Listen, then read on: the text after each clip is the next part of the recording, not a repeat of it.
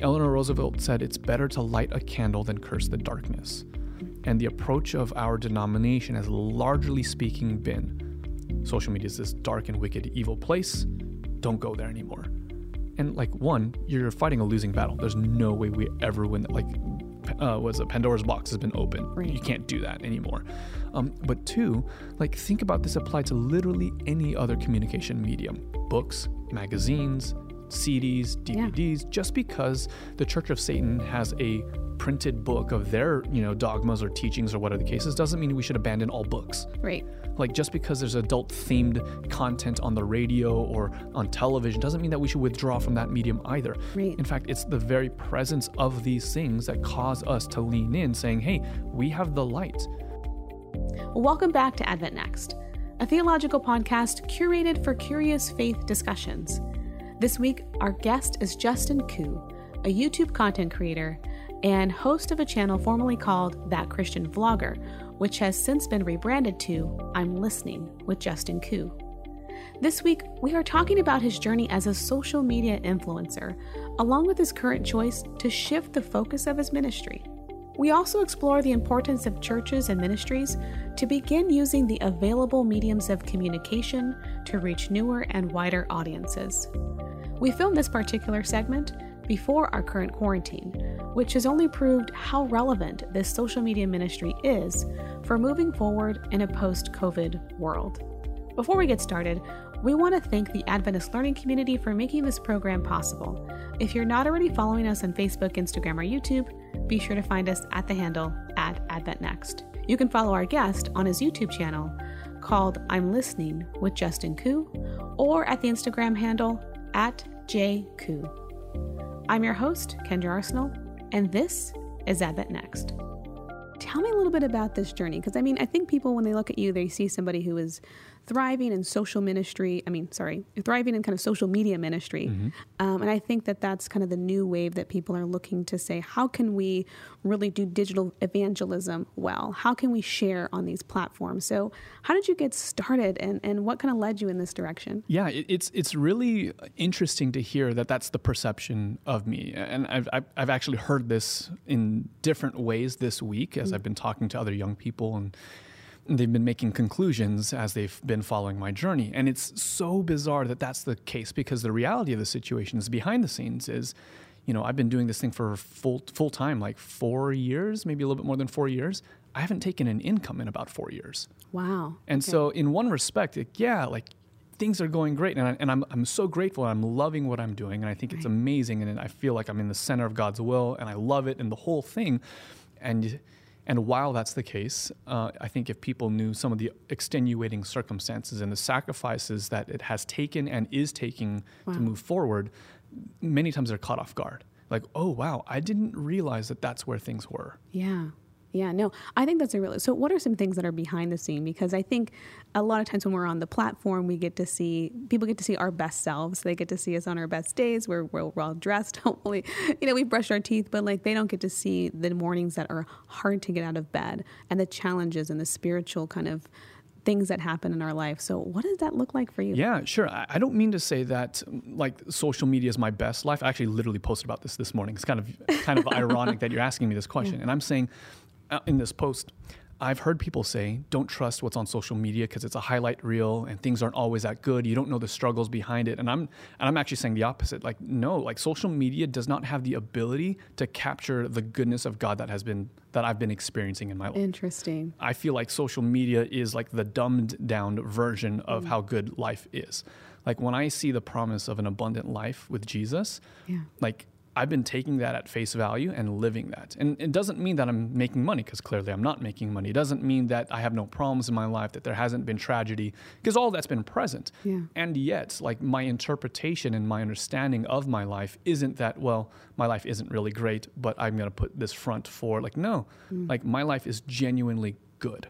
Yeah. And like, I, I want people to know that that's available. Like, it is possible to have peace that passes understanding. Right. It is possible to have joy. It is possible to have like this experience that is not determined by your circumstances. It's not mm. determined by the amount of money in your bank account Yeah. it's not determined by the amount of followers or how many people think you're good looking or what prestige you got or any of that kind of stuff. You can still have an abundant life all those circumstances going down the drain. Wow. And so like that's that's kind of what it is. It's like, yeah, man, if, if I got to share and we get to share some of the stories here, but even an hour isn't long enough to contain all the stories of the goodness of God in our lives. And so social media is an outlet of that, but it's just the overflow. It sounds like you have a really good grasp on like gratitude. And I think that, you know, I've been trying to practice this a lot in my life of like looking everything in context, you know, in the context of where I could be. The fact I always say I have first world problems, you know, like I've got clean drinking water, like I've got a roof over my head, I have a meal. Like these are things that really keep me grounded in the blessings that God has. But I, have you ever been caught up in the sense of like, being uh, kind of doing social media and being a social media pastor of saying I don't have enough numbers or you know I think sometimes people get into the I need more followers and how have you navigated that you know tension or struggle or yeah temptation you know it's it's interesting because uh when it comes to chasing numbers it's one of the few things that you can chase and obtain and be more unhappy with. Mm. Like the amount of joy that i had when i was having 100 subscribers and i went to 150 like the amount of joy that i got from that was like tremendous. Right. but then you go from 10000 to 15000 and you feel worse. Hmm. And it's just it's so bizarre that that's the case. And so yes there have absolutely been moments when when i get into those seasons of oh counting numbers and measuring against vanity metrics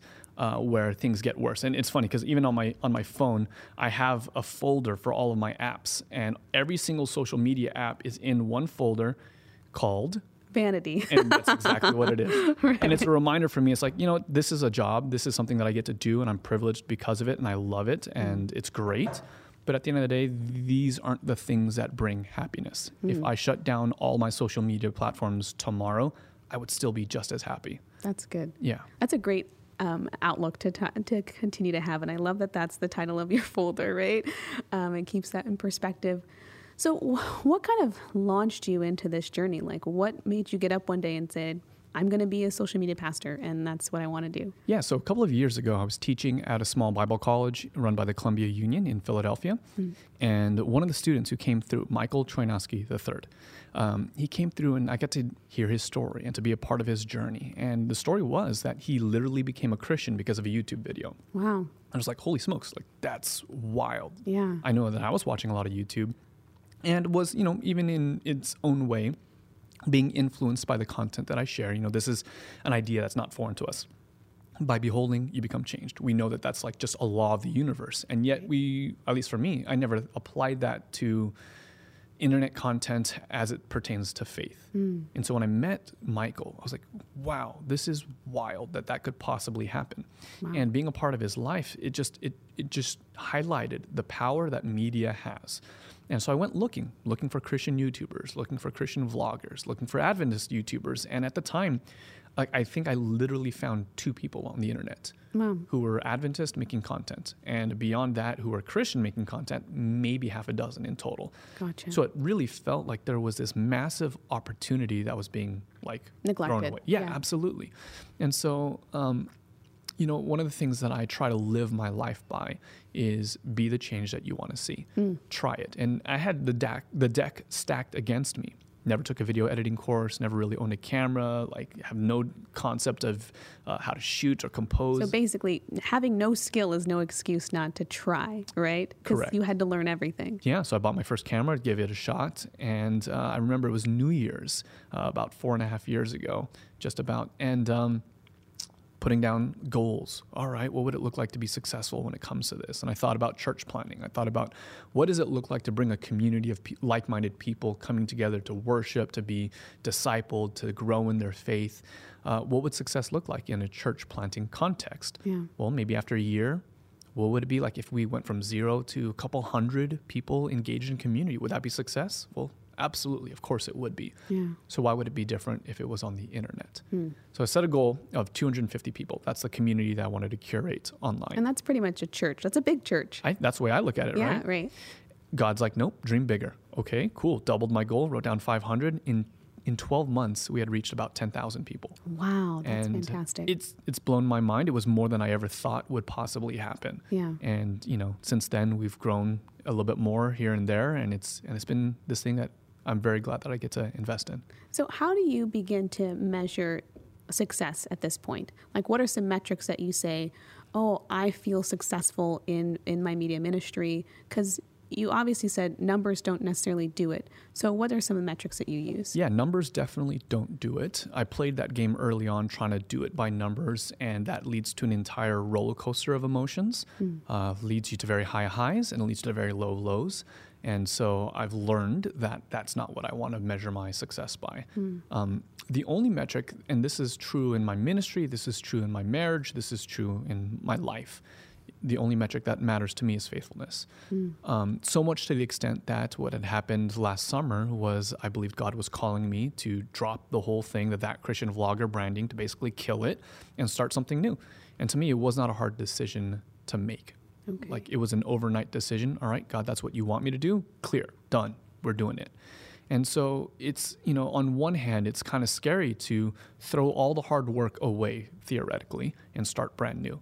And yet, it's not a hard decision because mm. this is what God's called us to do. I mean, this is what happened early on with the, the YouTube channel when we first started.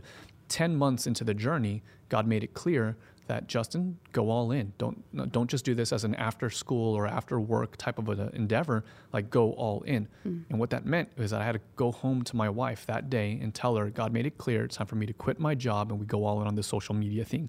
Wow. AKA, I, the primary breadwinner at the time, is going to take a 100% pay cut and you're going to cover the bills. Wow. How did she take that? She took two breaths mm. and I was like, all right, let's do it.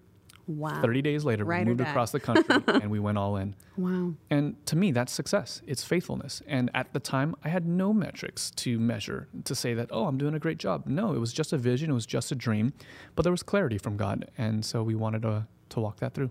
It's so interesting because I, I, love that metric, faithfulness. You know, let God worry about the rest. You do what you're called to do, and He'll cover the back end. And or maybe He won't. Right. Because there's many stories, like John the Baptist, right? Yeah didn't actually end the way that we would want it the story to end. He right. dies in a prison, alone, cold, probably by himself, right? Right. And yet that's okay. Somehow it's still success. Somehow it is. In right. fact, Jesus literally called him like of people born by women, no one has ever been greater. Mm. That's pretty successful. Yeah. Right? And so even if it doesn't work out the way that I want it to work out, even as I'm being quote unquote faithful and yeah. it doesn't work out, like that's still okay. Faithfulness still is the metric to measure. Yeah. So how did you go through this transition? What what was it that you saw as needing to die, and what needing what was the new transition phase that you needed to be in with uh, this new direction that you're taking? Yeah, so the old channel was a lot of like Bible study teaching stuff. Um, long story short, when I was in high school, I had a lot of questions about purpose and destiny and how to pray and what does it look like to have a relationship with God and all these kinds of things. Yeah. And I really didn't feel like I had too many people in my life that were like helpful in that respect. I had one or two mentors that were exceptional. Yeah. And every time I had a question, they would point me back to the scriptures. And that's one of the major reasons why I ended up growing spiritually during that season. Yeah. And, you know, upon realizing that, uh, the questions that I was having in my in person ministry were no different than the ones that were happening on the internet. Hmm. And so the kind of content that I was creating was exactly this questions from Christians answered by Christians speaking at large to a community of faith. It was kind of like it was an online church, that's really what it was, or at least minimally an online Bible study. Mm. But, you know, several years into the journey, what I started to realize was more and more of these channels are popping up. There's no need for what I was doing anymore. Mm-hmm. Um, maybe at the time when I started, that was there was a need because there wasn't anything, yeah. and now they're kind of a dime a dozen. Christian advice videos are all over the place now. Mm.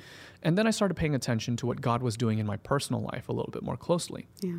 And what he was doing more and more, he was leading me into circles of communities that looked very different than what I grew up with. Mm. Um, I grew up in a Christian home, went to Christian academy, the whole thing, and I was in many ways isolated from quote unquote the world. Mm. And what that meant was it was oftentimes very challenging and difficult to try and have real relationships. How do I relate to my uh, atheist coworker or my gay friend or my you know Muslim whatever fill in the blank right yeah. these different categories that weren't so Adventist mm. I didn't know what to do yeah. and uh, knowing that that was a trajectory of my real life um, over time God started to make it clear like this is what your life is about it's what it's always been about mm. um, it's not about sheep stealing taking Baptists and turning them to Adventists or whatever the case is. Not that right. that's necessarily wrong if you're out there doing that all the best. Right.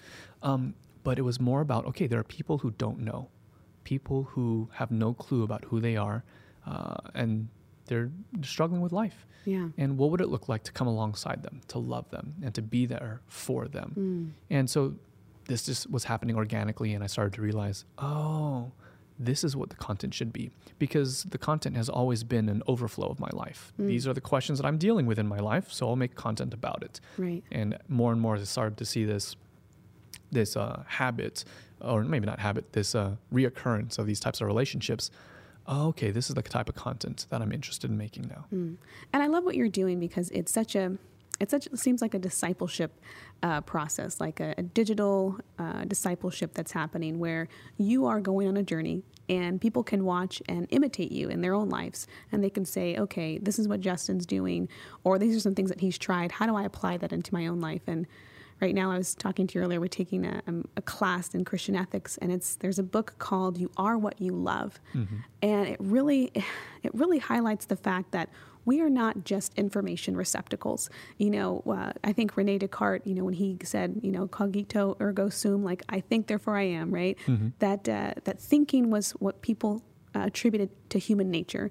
That we essentially are thinking beings, but actually, we are so much more than that. We we are we are love beings. We are worship beings. We have passions. We have eros. We have these things, and so. How do we begin to incorporate the holistic uh, the holistic dimensions of a person. And a part of that is like discipleship is about showing people how to live, not necessarily giving them information, because we all have done the thing where we've learned something, but we've failed to apply it to our life. You know, we're not following the habits um, that kind of lead to, to change. And so I think what you're doing, do you do you see yourself as kind of like a disciple maker where you're saying, hey, like I'm an example that you can look at if you're wanting to know how to, um, you know, live a certain way or begin to form certain habits or evangelize by being in the community and having a listening ear to your audience.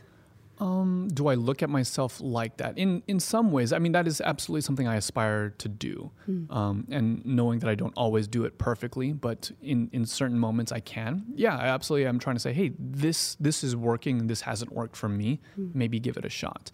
Um, am I? Is that like the purpose of it all? Is to to be that type of an individual? Ah, I mean, it's Right. hard to say yes without feeling like uh, an egomaniac or whatever the case is. Um, but yeah, I, I don't know. I guess for me, I had, I had not seen conversations modeled in this way. What Yeah. does it look like to have an atheist friend where I don't feel like I'm compromising every every other second, or I'm not feeling like I'm bashing them over the head with the Bible or something along those lines? Where it's it's respectful, it's compassionate. We are actually getting to talk about some serious things, um, but we're still friends at the end of it. Yeah. And you know what I think we're seeing so much out there in in the media is just it's this continuation of polarization. Yeah. We see us versus them, and I don't know. I, I'm I'm kind of tired of that. I'm not enjoying that. I'm not finding that that's making my life better. Right. I, I am seeing fruit by spending time with other people. When I look mm. at Jesus' life, Jesus spent time with the quote unquote others. Je- Jesus always leaned into those relationships that we want to run away from. Yeah. And so noticing that, it's maybe it's less of me trying to be the model, but it's like literally it's me documenting the journey of me trying to follow in Jesus' footsteps. Right. And I, it's such an important practice to be able to say, how do I live in plurality with other individuals who have different belief systems and practices? Because sometimes people, people can get stuck in a place where they think, I believe this, therefore I can only surround myself with people who believe the same as I do. Yeah, ha- haven't we, we? We've heard that so many times in churches, right? Like be, surround yourself with like-minded people. And I was hanging out with some friends earlier in Kentucky this week who are also uh, Christian YouTubers, and they were asking me this type of line of thinking. It's like, like how do you spend time with them without letting them rub off on you? And like, there's this fear-based element of like, oh, What doesn't the Bible say, oh, bad company ruins good morals? Which I was like, is that actually in the Bible? Is that just a thing that we say? Um, but there was this fear of like, what happens if you get their filth on you? You know, whatever that filth is a metaphor for. And again, when I look at the model of Jesus, it didn't seem to be a concern for him. Yeah. Like he wasn't worried about that. Like that wasn't how he operated. He didn't see them as people to keep at arm's length. He actually embraced people to his own detriment, Right. uh, physically and sometimes even more. Yeah. And so, yeah, I don't know. It's just it, maybe it's maybe hey, when you're younger, it's good to surround yourself with like-minded people. I don't, maybe it's just a different season in my life, and this is where I'm at now. But as I look at Jesus' life holistically, that's what I see. I I love the fact that I have friends from all types of walks of life and I know that they genuinely love me. Like and we have a genuine friendship and a genuine relationship even though we may not see eye to eye in all things, but like there's something about just being able to be human with someone, Yeah. you know, to share a meal together, to have needs and have those needs met. Like we all need food, we all Yeah. need companionship. Like there are things that we can even receive from other people who don't believe like us and be ministered unto. And I think for me, that makes my compassion grow even more and I grow, I grow more attached. So wh- when people, you know, when people ask you, hey, I want to start an online church, or I think I want to start, um, you know, doing some things that you were doing, what are some challenges that you try to warn them about? And what are some things that you feel like we could be doing better or somebody could be doing better, but it's not quite there yet? Yeah, maybe it's a bit reckless. I don't give them any of the warnings because, in my experience, for every like 10 people that I meet that's like, I want to start this thing, I've been thinking about it for years, like maybe one person does something about it. Interesting. And so I'm That's not, true. I'm not trying to like squench or what's the word, like crush a dream Right. in, at the very beginning. So I'm like, awesome, great, start tomorrow. And so I'm in more of the like the mindset of like whatever I can do to get them going faster yeah. is what I'm kind of trying to do. I yeah, th- there's a lot of concerns that could be done. There's a lot of things that I would try and steer them, but the overall message I try and give them is like, yeah, start today. Like, go ahead, do it. Don't wait till you got everything figured out. Done is better than perfect. Yeah. Just go. That's good. No, that's true. We tend, don't tend to follow up on our promises that we make to ourselves. Say, I'm going to start this. Yeah. And so taking away some of those obstacles. When when you're like consulting for a church that says we want to have a more digital presence online, um, what is some good just advice about how to really reach an audience and maybe some of the tone to take? Like, what are some things that you tend to tell people? Yeah, so I challenge people to think what type of content would you create knowing ahead of time that, let's say, 99.99%, or let's just say everyone you minister to- to online will never show up in your church. Because because then it's a, it's a motive check. Are we doing this to get something out of it, or are we doing it because it's just the right thing to do? Right. So we, we understand we have the framework of ministry like Dorcas Ministries or ADRA. That's like it's very missional. It's not about what we get. Now there might be a positive return in that people see us in a different light or fill in the blank that we are open up to opportunities where we get to connect on a deeper level. But at the end of the day, we just simply do it because we know that it's the right thing to do. Mm. And there's no return on investment in that respect. And so I challenge people, it's like imagine that situation. No one ever comes to your church, not one baptism what would you create? How would you try and serve your audience? Let's imagine that the person on the other end of the screen literally never shows up to any church, Yeah. but will consume your content faithfully. What would you make? How would you try to disciple that person? Mm. And how would you uh, help them grow closer to God? Mm. I think if we start there, then we're actually getting more of a service oriented uh, type of show or ministry or whatever the case is, Right. rather than one that's selfish. Uh, and I think that that's the way to go. I think that we think about what value can I give someone Yeah. rather than what value can I get from someone. When you look back over the last four years, um, can you tell us a little bit about what has been kind of maybe some of the darkest moments, and then how has it, and what has been some of the brightest moments in that journey? Because I feel like anybody embarking on maybe a social media journey or whatever kind of ministry that God has called them to, they're going to go through periods of light and dark. And so, what did that look like for you, and what would you encourage somebody with? So, my darkest moments have almost always come from the interactions with the church. Um, the most discouraging moments are the moments where I try and talk with the religious people, Interesting. which is interesting, but also like I get it because when we see Jesus' example lived out, like it seemed to kind of be the case. The discouraging moments aren't at all through the actual ministry itself. I have like a lot of like really, really interesting and colorful and just like crazy comments from people. Uh, I have one that I got yesterday. I can read. Yeah. Um, but like you get these wild things, and I, I don't know. For me, I just find them very interesting. And I'm actually kind of happy that I get them because what it means is I'm finally breaking out of my bubble. Yes. Um, yeah. And so let me Yeah, read you please. this comment. It- it's, it's kind of silly, and I apologize if this uh, offends anyone listening. Adventists are Judaizer dogs barking at the church, disgusting, pompous Pharisees that pontificate that they are a remnant church here to lead all humans into truth. They have a dead Victorian woman they call their infallible interpreter and ongoing and authoritative source of truth. Adventists are hypocritical liars that are cursed by God for teaching a legalistic works based salvation that is far from good news. These two giggling and smiling heretics, which was me and Ben Lundquist, who I was interviewing on the show, have no part in the body of Christ and have chosen to separate themselves from Christ, grace, and the body of Christ. Other than all of that that they are doing, fantastic. So, like, you Right. get these comments, just like, Right. man, this guy really went out of his way. and it's very literary and poetic. It's beautiful. Like, I mean, the fact that this, this guy written. took time to write this comment. I love the Victorian and all of these Oh, was- colorful language. It's great. I'm not in the least bit offended by that. It hmm. does give me pause because I think, well, he's not believing this in a vacuum. He had an experience somewhere along the way, maybe rightly interpreted or wrongly interpreted, who's to say, Yeah. that caused him to believe this. So I'm not offended by it in the least bit. wow. I'm grateful because now I get an insight into myself, an insight into the body, and it, and it causes me to say, okay, where is he on point? Yeah. Where is he actually speaking a truth that's maybe worded a little bit differently than I would like to hear it? Right. And so, so even when it comes to negative comments, usually people think, "Oh, that's the hard part." That's not the hard part. The hard Right. part is when you believe that you're doing something that's important and you try and rally support around it, and it seems like no support is there. Hmm. Uh, last time I was here on campus at Andrews was two or three years ago, something along those lines. And they got campus security to drag you out. no, thankfully not. I was able to, I mean, I was here to present and to share about social media ministry and things like that. But I remember sitting down for a, for a different podcast interview, and my tone was very different. I was so cynical. I was so wounded and hurt. And I was so frustrated with the church because here we are, we're doing this thing. I feel like it's an important thing.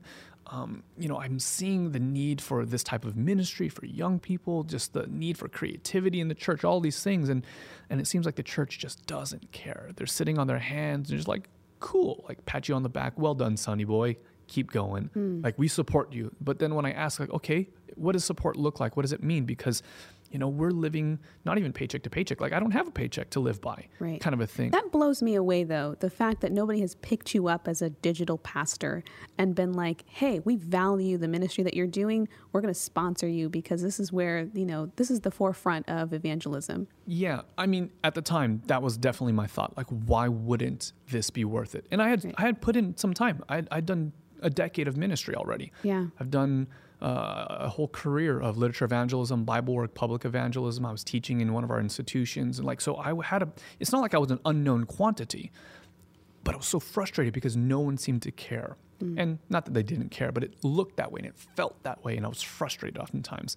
And so those were the darkest moments. It was just having to trust and know that what God called me to was still what He had called me to, even though no one else saw it. Maybe no one outside of my immediate family, my wife, or whatever the case was. It felt like we were alone many times. Wow. I think that's such a powerful message because so many times God has put a ministry in our hearts and he alone is the one who's validating along the way. But Yeah. we know that this is what he's called us to. And you're getting all this validation because the, the channel is growing and, and people are being interested in it. Uh, but it's the people that you want to see value or you want them to ascribe value to this that they're, they don't catch the vision yet. Yeah. And so I think that can be encouraging for other people who are in the similar space. Yeah. They see God working in their life, they, they see the vision taking off, but it's hard to bring people on board. Yeah, and all that to say, I should I, I do want to say to be fair, things have been changing. The fact that we're in a studio like this is an evidence of it. But even beyond that, like the conversations that I'm having are very different now. Okay. Um, with like administration, they are interested. They're skeptical, and rightfully so. And they're trying to figure out how do we quantify this? What do we measure? What works? What's not working? But the conversation has shifted from but is it really that good? Is it really that important? To like, okay, we see it, but we don't know how or what to do. And to the extent that even like a couple months ago, I had an invitation to apply for a social media pastor job. I declined. Um, just because I know what I'm doing is what I'm supposed to be doing, and even if it requires even more sacrifice, willing to do it. Right. Um, I just, as much as I, I am 100% interested in working alongside the institution. Yeah. It's just that working as an employee likely uh, has some ramifications for the type of content that I personally can create. Right. And with the type of shows that I'm doing now, I think most Adventists would be very, very uncomfortable with it. what how do you want them like what is your vision and how do you want people to catch the vision how like what are some things you're like i need you to see value in the fact that this is what's happening and this is something that we should put resources and and, and uh, time behind Yeah, um, I, I'm not trying to make a case that we should completely abandon like an IRL church situation. Of course not. Far from the truth. Um, and I'm not even trying to go as far to say that every church needs to have a social media presence. But there are some many bright spots um, around the country that really are only reaching a, not even a percentile of what they could be reaching if there were people who were trained and, and competent, you know, social media, you know, type people. Like I think of churches like Storyline or even the one that's just down the street from here. Like there's many churches where there's some great stuff going out there and yet no one knows about it simply because we're only relegated to our live stream platform and maybe like a few of our media ministries like the Hope Channel or 3ABN or whatever the case is. Like no one our generation watches that. No one gives a rip. And yet the messages is still super impactful. And so it just seems kind of like it seems like such a low bar to set, but it is the bar that's most applicable right away. Is like, well, what if we just thought about broadcasting our message on the internet? Like, yeah and it's such a low bar because like the potential is so much higher than that. There's so much more that we could be doing, but it seems like this is the battle. This is where the conversation is at still. Yeah, and it's so interesting because we, we come from a heritage that's a pioneer heritage. Right. You know, when the printing press was out, it was revolutionary. And the fact that we began to make tracks and we began to spread them all over, that was something that not everybody was doing. And I love J.V. Himes. When I think about the Millerite movement, J.V. Himes is my guy because if it was just up to Miller, he would just be stuck in a small corner somewhere. It was it took somebody who had the marketing savvy, who understood how to rally the uh, public attention that was able to get the message across. And Yeah. we have to begin to think that way. I mean, it's even crazier. Like you look, you think like the fact that we have a New Testament is the social media of that day. I was Right. I was reading through Colossians this morning, and Paul's like, "I've never been there, never met you, just heard about you guys, and I'm sending you a letter." And like that blog post Yeah.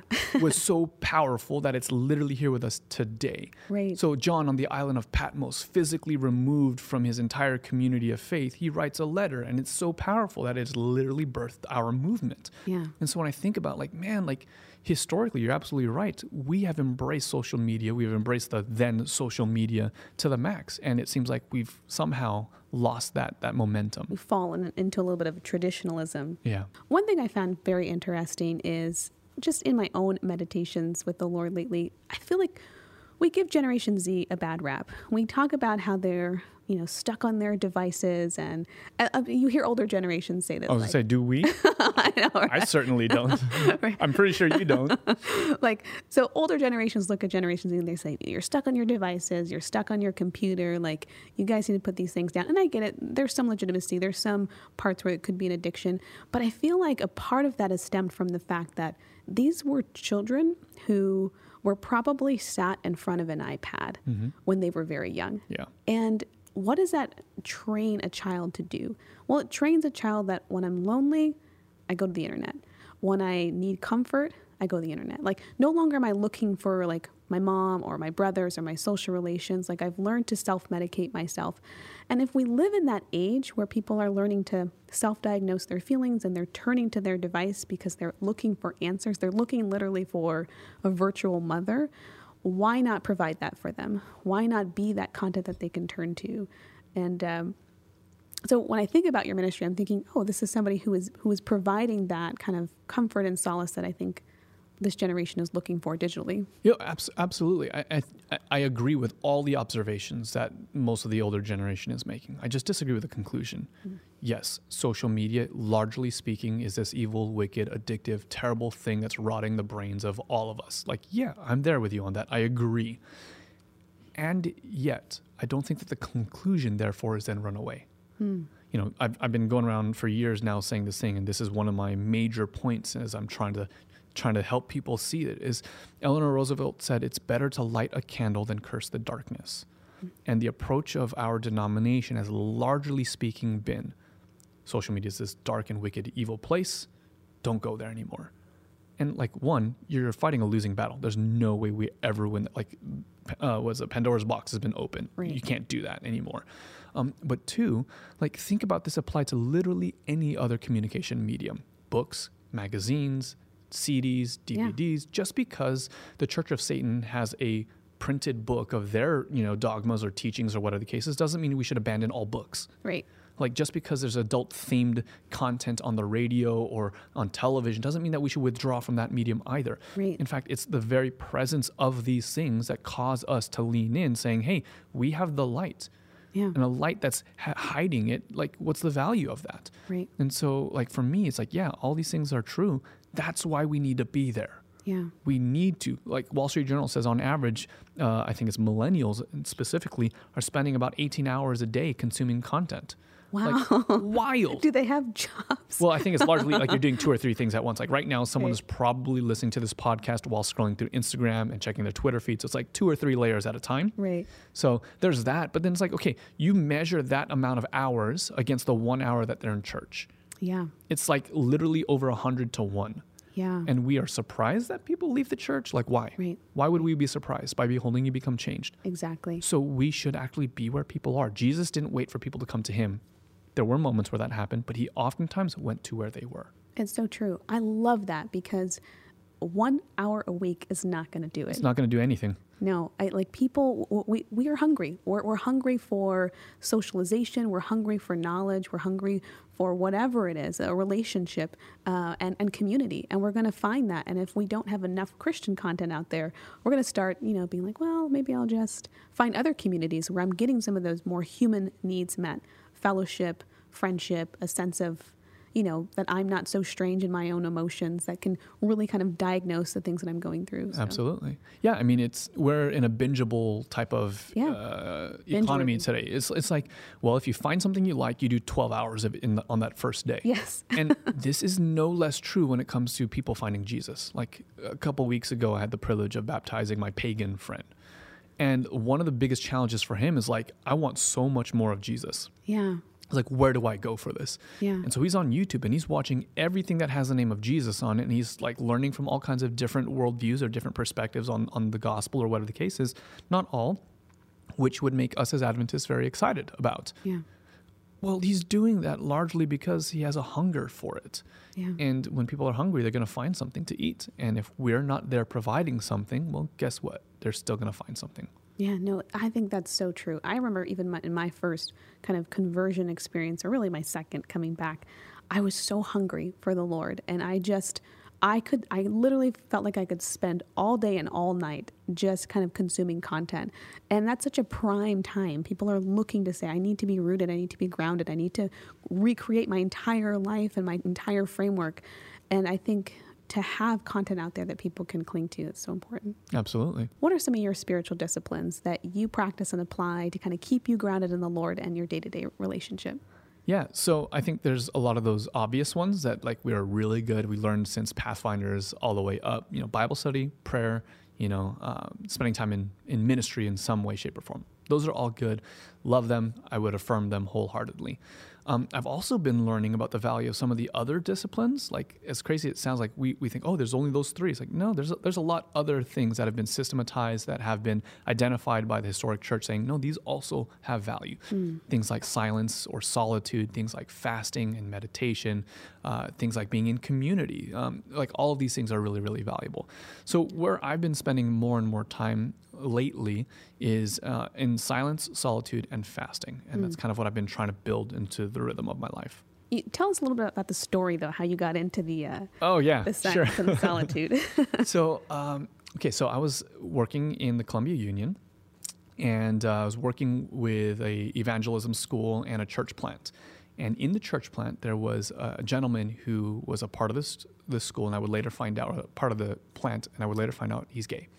Uh, 30 years with the same partner, the whole thing. And he was actually the first person to reach out to my wife and I when we moved there. First person to actually ever invite us out to a meal, to introduce us, to show us around the town, the whole thing. Quickly became a friend. And then I later found out he's also gay. I was like, oh, wow, that's interesting. Didn't think about that. This guy literally carried around a box of great controversies in the back of his Jeep because he would hand them out to people as whenever he would like find an opportunity. Wow. And he's gay. I was like, huh, that's so different than anything I'd ever thought of as a category that could exist. I know now that's in 2020 that feels very narrow minded, but it's just the way that I thought about it. Then I was like, wow, that's such a walking contradiction of sorts. So he actually, in reaching out in the friendship and all this kind of stuff, he's like, hey, Justin, there's this thing I want you to go to. Would you be open to it? Uh, sure. What is it? And what it turned out to be was a weekend retreat uh, run by Evangelicals for Social Justice. I think it was what it was called. It was a, a weekend experience called Oriented to Love. The location was a Catholic monastery for an entire weekend when you didn't have cell phone service. Uh, you're just in this quiet place, like. And part of the practice of the weekend was sit, sitting there with a very diverse group. Um, Christians from all different faith or for all different denominations and from, you know, different perspectives on the whole LGBTQ conversation. People like me who affirm a more traditional uh, side, uh, and people who were much more open minded with what they thought was okay. And one of the things that we were doing in that weekend was okay, we are going to table the debate. We're not here to talk about who's right and who's wrong. We're not arguing theology, but what we're going to do is we're going to sit we're going to be present with each other. And we're going to hear each other's stories and perspectives. Sounds like a worthless opportunity. At least it did to me at the time. Like, why would that be valuable? Like, we should talk about who's right and who's wrong and what's the right answer and all these things. And what I would find out was that this practice of being in the space with people and listening was actually really powerful. I didn't know it at the time, but I was going through a severe depressive uh, season of my life. It would become clear later. Um, but I remember as I was being encouraged to practice silence and to spend time in solitude in this monastery. It's like, all right, well, cool, whatever. I'll- yeah, sure, why not? I found that that weekend was one of the highlights of that year. Wow. Um, because I learned a lot in the conversation. I didn't end up shifting theologically per se, but it did shift how I have those conversations a lot. Um, but it ended up being like a breath of fresh air. My soul could finally breathe again when I was slowing down and being silent. My life was far too busy at that time, Gotcha. and I wasn't carving out time for this spiritual discipline. Wow. I love that story because I think even just the power of not feeling like you're in some debate, to feel like you can just let the guard down and be in a conversation with other human beings without anybody having to come out as the victor. Mm-hmm. I think that probably characterizes what you're looking forward to do with this new channel. Well, this is why I call the show I'm Listening. yeah. it takes a lot of the pressure off. Uh, why I don't think I could do what I'm doing now as that Christian vlogger, and hence it needed to cease to exist. And also why I turned down the pastoral job is because there's a certain pressure, especially on the internet. No, no, you have to tell the truth. Like capital T, you got to preach the truth, straight truth, and tell them like it is. And like you know, all the, like there's all these pressures. Like if you don't defend at every crossroad the the gospel or Jesus or whatever, then you've backslid and you're unfaithful and all these things. Just, dude, chill out. No, sometimes there's a lot of value in just sitting and being with someone and listening. And I really just don't feel like as a pastor uh, or as an explicit Christian content creator on the internet that that that's a viable model. If I try and email some notable atheist blogger and say, "Hey, I'd love to have a conversation with you," Yeah. and they come and find out that I'm a pastor or I'm a that Christian vlogger, they're gonna, uh, no, I think I'm okay because I've had moments with Christians and they haven't been great. But if I They're show, going to try to debate me or whatever. and that's Yeah. not at all what I want to do. I just, I really just genuinely want to connect and listen. And if you think about even as a model of, of what God does, how much does He spend time listening to us? All of the things that we have to say all day long, all of our complaints and our wants and our desires and our beliefs and our angers and our fears. And He just spends a lot of time listening. And then He comes in and He'll drop a little seed of wisdom here and there, but He spends a lot of time creating space for that conversation. Yeah, absolutely. So that's cool. What would you want to leave listeners today? Like people who, I don't even know who, who, who this question would be targeted for. I don't know if it's people who are looking to start a social ministry, or maybe it's a word to the church in, in being more forward thinking in how they think about evangelism. Like, what are some things that you would want people to walk away with today? Yeah, I mean, this is a verse that's been echoing in my mind for the last several months, and in large part because of the show. But uh, let everyone, everyone be quick to listen, slow to speak, slow to anger. Like, how much better would our interactions with each other, uh, with the world, whether that's in person or especially, especially online, mm. if we lived that way? Where, you know what? It's okay. I don't need the last word. I'm okay just giving you that privilege. I'm okay not even defending what I feel like I ought to be defending. And I think the crazy thing is, is that nowadays in an information heavy uh, society, it's not right information that causes people to change their minds. Because for everything I say, there's 10 articles that contradict what I'm saying. And so it's so hard to arrive at truth just through a simple examination of the facts because fake news, right? What speaks more loudly now isn't what you believe, but like how you believe it. Mm. The way that you carry yourself as you go about sharing a belief or just listening seems to speak more loudly. Mm. Your silence speaks louder than words. Yeah. And people are watching. Yeah. And I think that uh, Aristotle, you know, he had a kind of ethic about, you know, well, what is virtue? And his response is virtue is what a virtuous person does. Mm. And so it really surrounded about if you want to know what something what something virtuous looks like, look at this person doing it. Wow. And so I think, you know, we've kind of slidden away from that model of imitating people, but it sounds like you're kind of affirming the fact that just being that presence um, is a sermon of itself. Yeah, I used to so discount when people would quote, is it uh, Francis of Assisi? Uh, Assisi? I don't know the right way to say that. Yeah, yeah. you got it. one of those. Um, preach always, use words when needed, kind of a thing. Like I used to just be like, that's just the lazy way out. You don't have the courage to actually preach the gospel or to tell people like it. Because I used to be very, very, very like dogmatic in how I carried out my Adventism. Mm. And so I used to discount that idea so much. And and ironically now, like that's exactly what I, I find myself wanting to do more and more of is less of me, like literally less of me and just let God move in those mm. moments. Let him be seen through my love. Mm. Like he said, they'll know you're my disciples when you love them. Mm. Last question would be when you look at the first video that you did, oh my goodness, to where you are now, yeah, how have you seen yourself grow? Um, I've gotten a little fatter, about 15, 20 pounds on. Um, I leave my old videos up because they are reminders of where I was at the time. Mm. Um, I think the content that I made back then was a lot of posturing. Um, I wrapped up my identity as oftentimes being the guy that had a good answer or a wise answer or the right answer. Mm. And I found that that was largely what brought me happiness in life was knowing that I could tell you what was true. And, you know, it manifests in the type of content I would create questions and answers. I wanted to be the answer guy. Mm. And, um, yeah, this shift, like maybe the answers, no, no, answers are good they're valuable. I'm not knocking that. But for me, that's just not what my life is about right now. I, I might not have all the answers to every question in the world. I just have the answer to one really good question. And his name is Jesus. And that's enough for me. I hope this program has provided some insightful information on the importance of social media ministry today.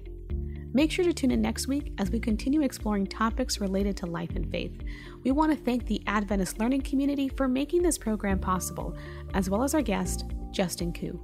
If you're not already following us on Facebook, YouTube, or Instagram, be sure to do so at the handle at AdventNext.